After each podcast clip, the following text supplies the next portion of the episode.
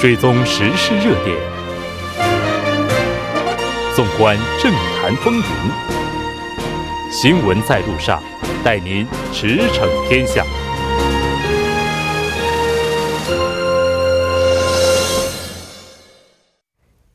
新闻在路上，带您驰骋天下。欢迎回来，这里是正在为您直播的 TBS EFM 调频一零点三。新闻在路上，接下来的半个小时将为您带来此时此刻主要新闻、环球连线以及一周体坛。广告过后马上回来。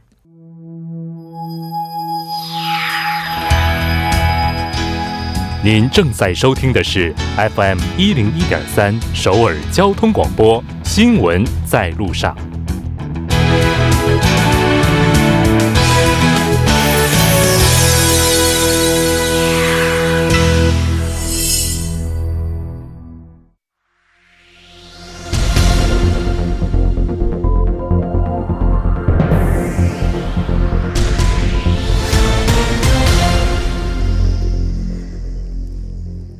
此时此刻，主要新闻。接下来把时间交给新闻播报员柳娜恩，我们稍后再见。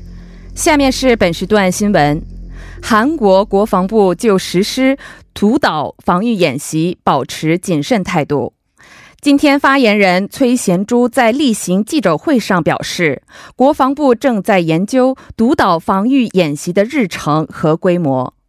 考虑到对韩日关系的影响，韩军将原定于六月的独岛演习推迟到光复节前后，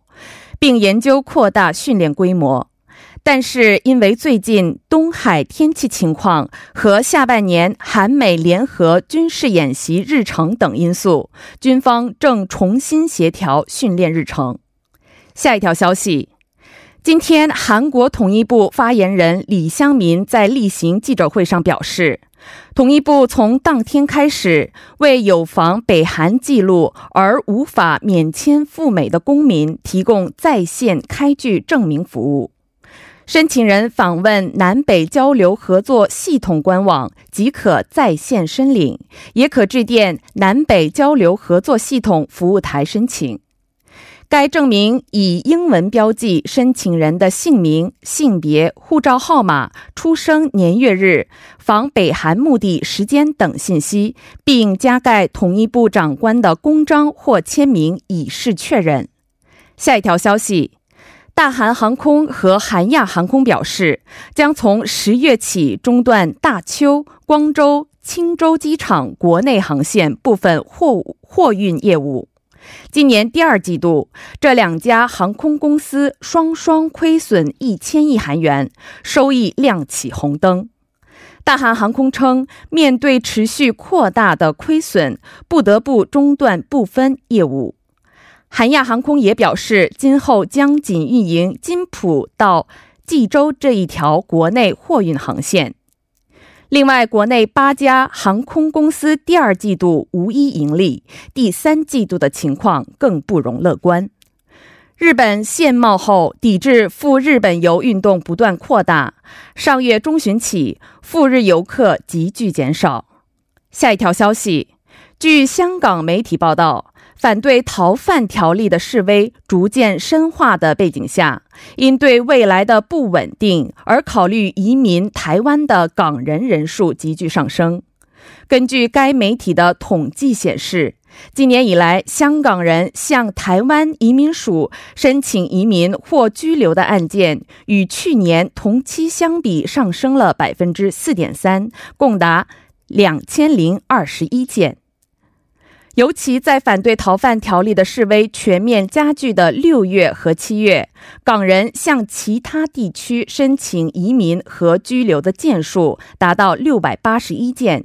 与去年同期相比暴增了百分之四十五点五。以上就是本时段新闻。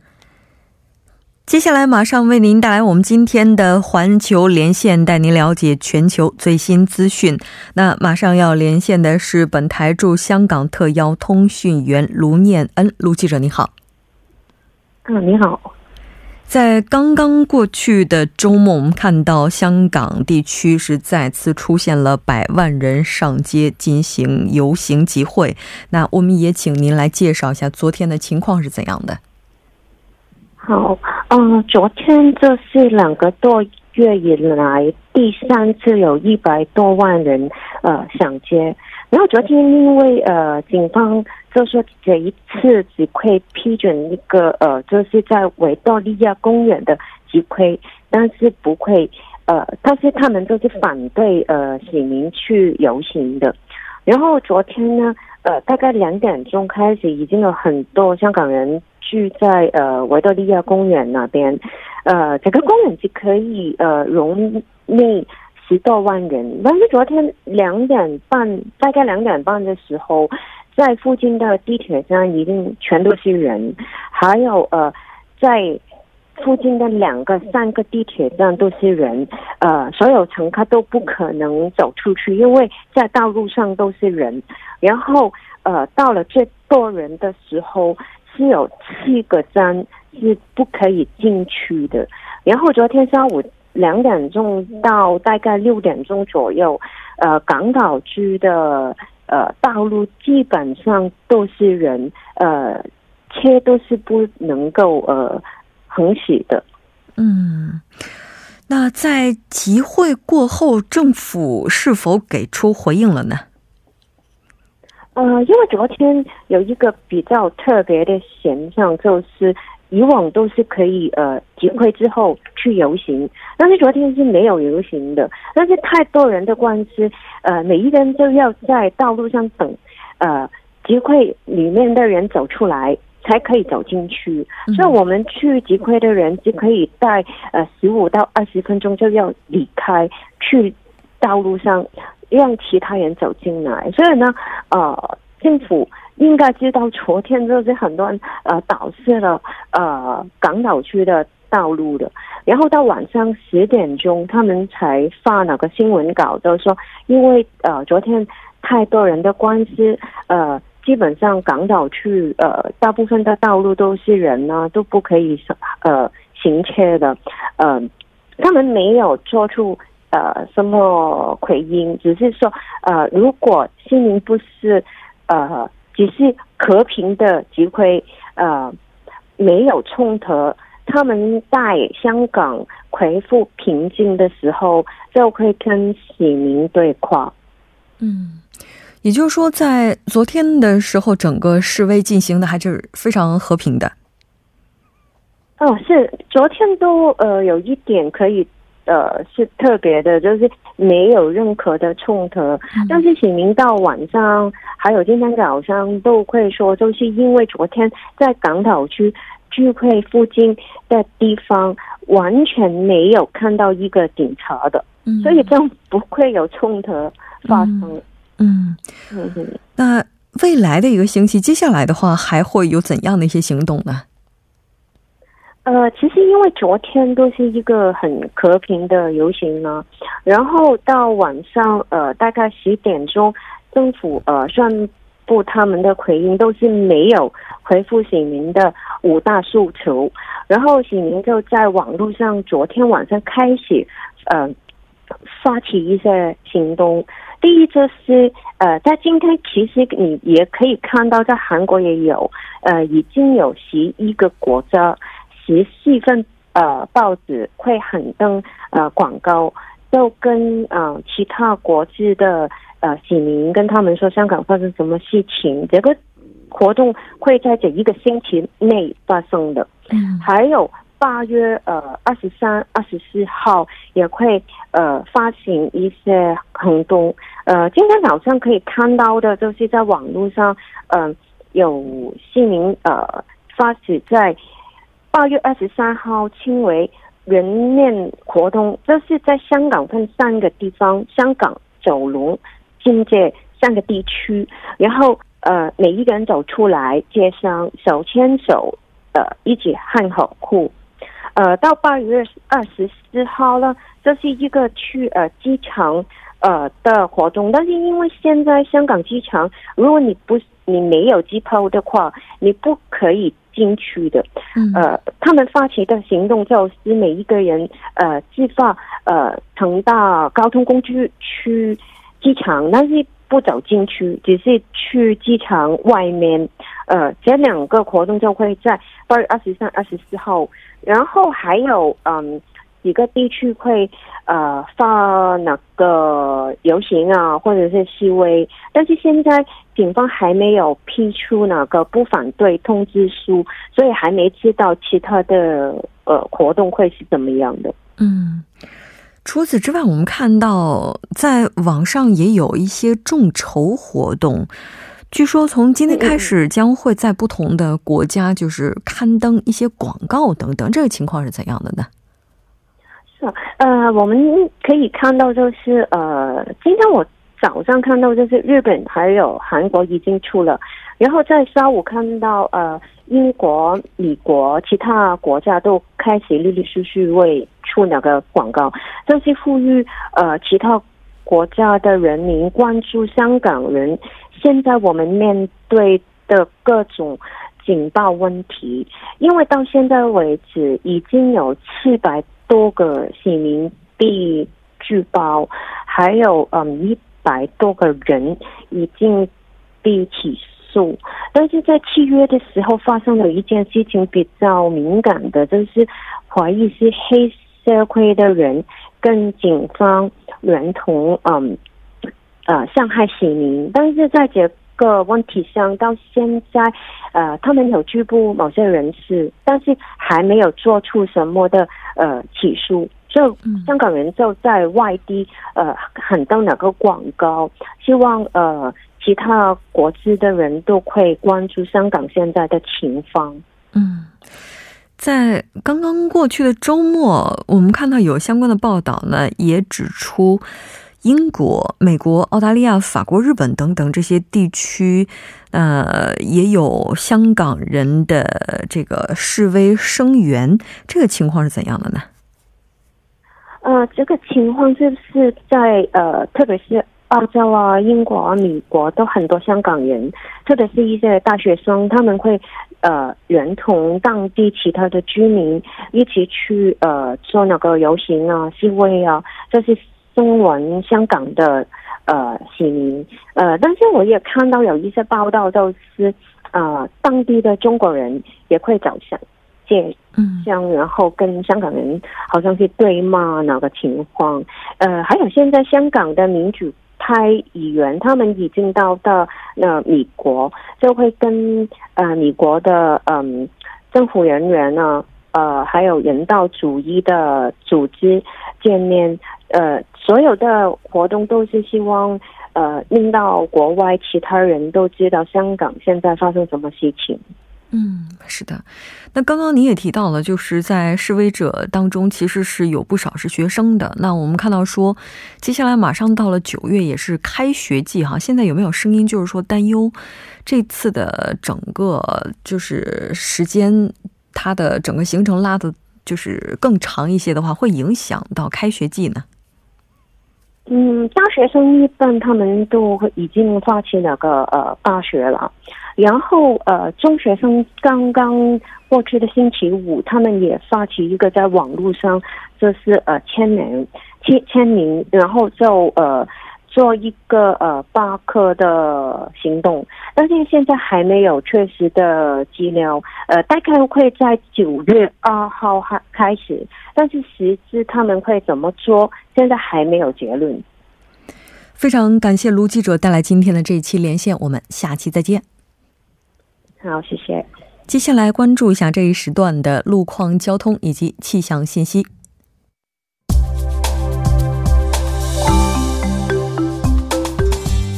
大家晚上好，这里依然是由连燕为大家带来最新的路况与天气信息。现在是晚间七点十四分，我们来关注一下目前路面上的情况。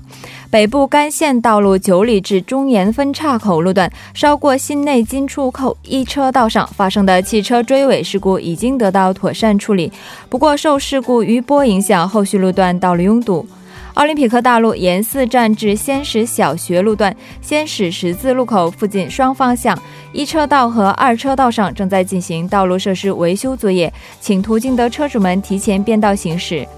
东南路生生态公园前交叉路至中央报勋医院路段三车道上正在进行道路施工的作业，请后方车主们小心驾驶。河谷路嘉阳大桥至江西区厅入口十字路口路段，晚高峰车流相对集中，道路拥堵，车辆行驶缓慢，请各位车主们保持安全车速和车距，谨慎驾驶。好的，了解一下明天的天气情况。气象台发布，首尔和内陆地区有高温橙色预警。明天受到东风和高气压的影响，江原岭东和庆尚到济州岛地区多云有小雨，下午降水天气将会扩散到全国各地。白天空气清新，光照强，夜间的最低气温高达二十五度，闷热天气持续一整天，请各位听众朋友们做好防暑措施，注意健康管理。来关注一下首尔市未来二十四小时的天气情况。今天晚间到明天凌晨晴，最低气温二十三度；明天白天晴，最高气温三十三度。好的，以上就是这一时段的路况与天气信息，祝您出行平安。我们稍后再见。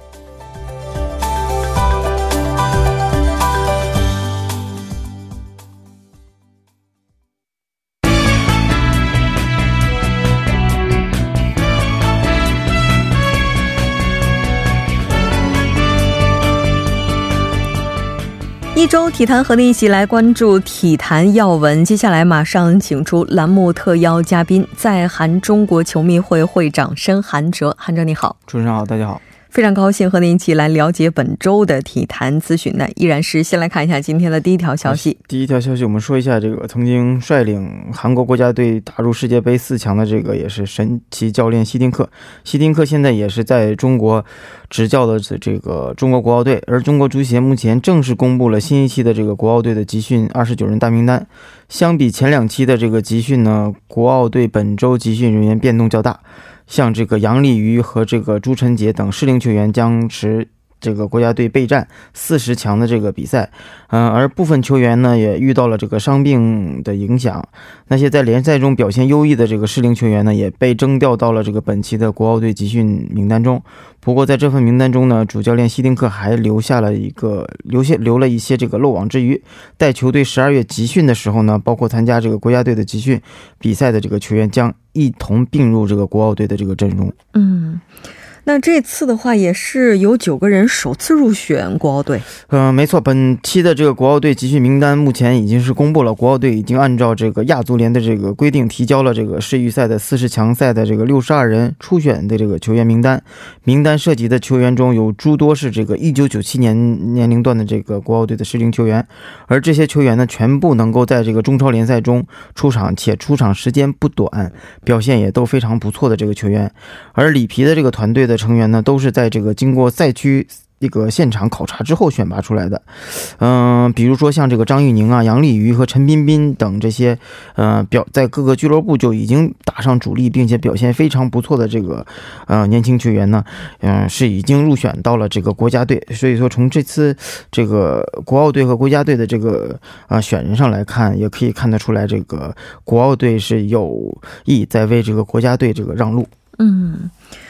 呃这次的话，我们看到说这个漏网之鱼也是不在少数。嗯，是这样的，本期国奥队的这个阵容呢，较以往是有一些明显的变化，特别是在联赛中表现不错的球员，终于有机会在这个国奥队的这个大舞台上展示自己的才华。但不得不说的是，目前国奥队的这个漏网之鱼依然。不在少数。所谓漏网之鱼呢，就是指那些在联赛中能够稳定的获得出场的机会，表现也非常不错的球员，但依然无法进入到这个国奥队的这个名单之中。而这些球员所司职的这个位置，恰恰是国奥队目前最薄弱的位置。比如说，在这个近期联赛中，江苏苏宁的这个张岩在俱乐部这个已经是稳稳的打上了主力，在过去的这个九轮比赛中，八场也是首发亮相，而且在经过了这个一场比赛中，荣获了这个 MVP 的这个荣誉。而在国奥队的适龄球员。员中呢，本赛季也只有张岩一人获此荣誉。嗯，再比来说，这个上海申花队的这个总阵，从他一直在这个球队的主力阵容之一呢，在前二十三轮的这个中超比赛中呢，他也十四次首发，两次这个替补出场，表现也是相当非常的这个不错。所以说，在这个名单之中呢，还是有一些呃非常可惜的部分，就是这些漏网之鱼。嗯，是的。那这次集训的目的又是什么呢？呃，据了解，这次国奥队本次集训的目的还是这个考察球员、磨合阵容。而由于这个入选球员也可能有少数人员被征调到这个国家队在内的这个其他国字号的球队当中呢，因此这份二十九人的名单是可以随着这个实际的情况而发生变化的。比如说，在这个近期中超联赛中大红大紫的这个鲁能学霸中场，呃，刘玉也是基本上确定被这个招到了这个国奥队的队中。嗯，是的。那我们看到这次的话，也是这个有不少的一些变动哈，包括像上港六人、申花、苏宁各三人。那其实从这个构成也基本上能够看得出来，现在国内俱乐部他们的水平了。是这样的，按照这个计划呢，我们也得看得出来，这个国奥队的这个现在，呃，这个这个在选材的这个目的性也是非常的强。而这个国奥队将于在八月二十六日在香河基地集中，然后呢将前往这个湖北的黄石，在九月五。五日与九月八日呢，是先后要与这个朝鲜国奥队和这个呃越南国奥队进行这个热身赛。这应该说这时间赶的也是非常紧哈。我们再来看一下下一条消息。好，下一条消息，我们说一下这个女排亚锦赛，中国是二队轻取这个开门红，三比零横扫了这个斯里兰卡。嗯，二零一九年第二十届这个亚洲女排锦标赛呢，是八月十八日在这个韩国首尔拉开了这个争夺的这个帷幕。小组赛首轮呢，以二线阵容出战的这个中国女排是三比零横扫了这个斯里兰卡，轻取这个拿到了这个开门红。三局的比分分别是二十五比十一、二十五比十九和这个二十五比十二。嗯，二十五比九，二十五比九，对，嗯，是的，这具体的赛况是怎样的呢？呃，具体的赛况呢，嗯，在首局中呢，中国队是表现的非常不错，四比零的这个开局后呢，呃，也是这个第一次技术暂停就被对手追至到了这个八比六，而在第二局呢，中国队是自开局阶段就完全这个控制了整个的局面，连得了这个八分，呃，在整个第二局呢，也是完全控制了这个局面，而第三局呢，中国队上来以一个六比一的领先，此后被这个斯里兰卡队是。反扑，双方战至七平。在第一次技术暂停的时候呢，是只以八比七的这个微弱优势领先。两队相持到九平之后呢，中国队是继续发力，最终这个拿下了这个对手。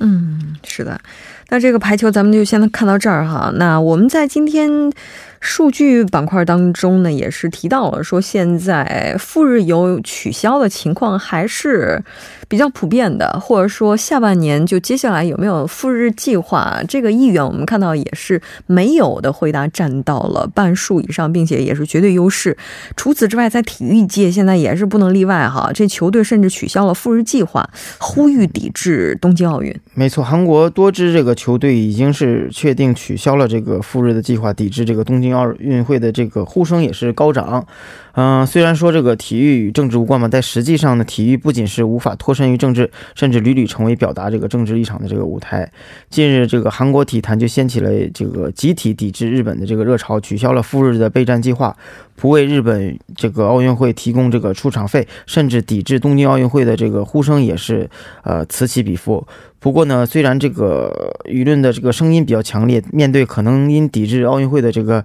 呃决定呢，我觉得这个。大韩体育会也表明了这个。态度把体育工作作为政治工具是一大问题，所以说，呃，这个，呃，我觉得还有待这个观察。嗯，所以现在有分析就说啊，贸易摩擦可能会成为两国体育交流的转折点。没错，因为这个韩日的这个地理位置比较相近嘛，诸多体育项目实力也是非常的这个相近。像这个足球也是相对来讲也是特别的，这个韩日战也是非常的这个引人注目。日本又拥有了这个优越的这个硬件设施，韩国的这个球队习惯在赛季。前前往日本备战，然而这个韩日的这个贸易摩擦呢，成为了两国这个间的体育交流的一个转折点。我们也希望这个摩擦呢尽快的这个结束，双方继续这个 体育的这个交流。嗯，是的，这次取消赴日计划的队伍真的特别多，特别是我们看到棒球联盟这边哈，也是在观察事态是否会进一步升级。嗯，没错，这个韩日双方这个不断的这个恶化的这个关系呢，不仅对这个交流频繁的这个体育项目产生了一些影响，一些原本的这个小众的项目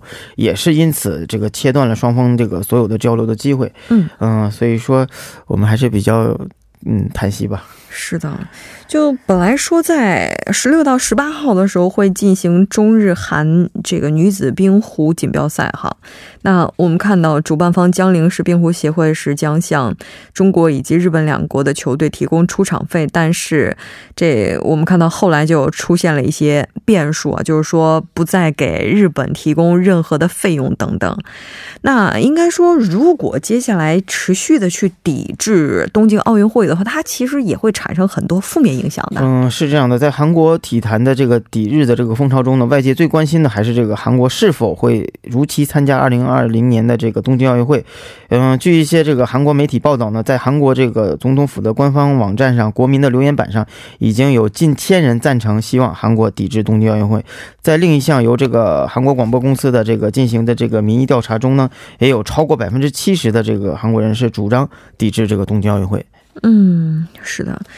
但是我们看到，即使说舆论抵制东京奥运会的声音非常强烈，那韩国也很难真正的做出。要退出奥运会的这个决定，嗯，是这样的。正如这个一些韩国的这个媒体所言呢，从当下的这个韩日关系来看呢，韩国国内出现这个抵制奥运会的这个说法是会有共鸣的。然而，在参加奥运会的不仅仅是韩国队，嗯，奥运会是全世界的盛会，抵制这个奥运会将对这个韩日的关系与这个韩国在国际社会上的影响造成一些恶劣的影响。因此，这个平衡了这个诸多的利益关系之后呢，韩国做出了这个不抵制奥运会的这个决定，但仍将。其变成这个表达政治立场的一个舞台。对，这我们也希望体育的能归体育，政治的归政治哈。所以当下退出东京奥运会的可能性几乎是没有的。但我们看到韩国仍然是找到了抵制的一个切入口。没错，嗯，是这样的。嗯，那这个切入口就是核辐射影响的福岛地区。那届时我们看到会举办奥运会的这个棒垒球比赛。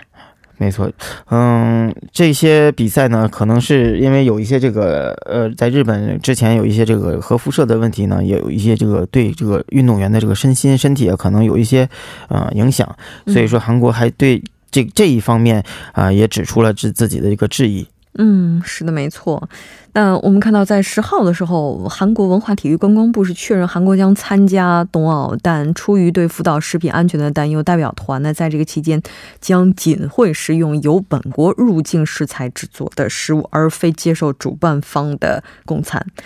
我们再来看一下今天的最后一条消息。好，下一条消息，我们说一下这个吴磊吴球王，在这个八月十九日的凌晨这个一点的时候呢，西甲首轮，西班牙队是主场零比二输给了这个劲敌塞维利亚队，而吴磊首发出场。出战六十九分钟，完成了一次这个头锤攻门。塞维利亚队由这个雷吉隆以及这个诺利托破门得分。嗯，将刚刚改穿七号球衣的吴磊是首发出场，与这个呃费雷拉组成了这个双箭头。吴磊出战此前呢，全部这个四场呃欧罗巴的这个呃赛场的这个资格，其中在主场对阵这个呃卢塞恩的比赛中也是首发出场，并且取得了这个个人欧战生涯的首个进球。原主力中锋呃伊格莱西亚士斯是这个离队了。使得这个吴磊在锋线球员的这个位置啊，这个出场的顺序有所提高。虽然吴磊在这场比赛表现的嗯不是很出色，但是我们也还是一下祝福一下吴磊在未来的这个比赛中会越踢越好。是的，非常感谢韩哲呢，我们下期再见。好的，谢谢大家。半点过后马上回来。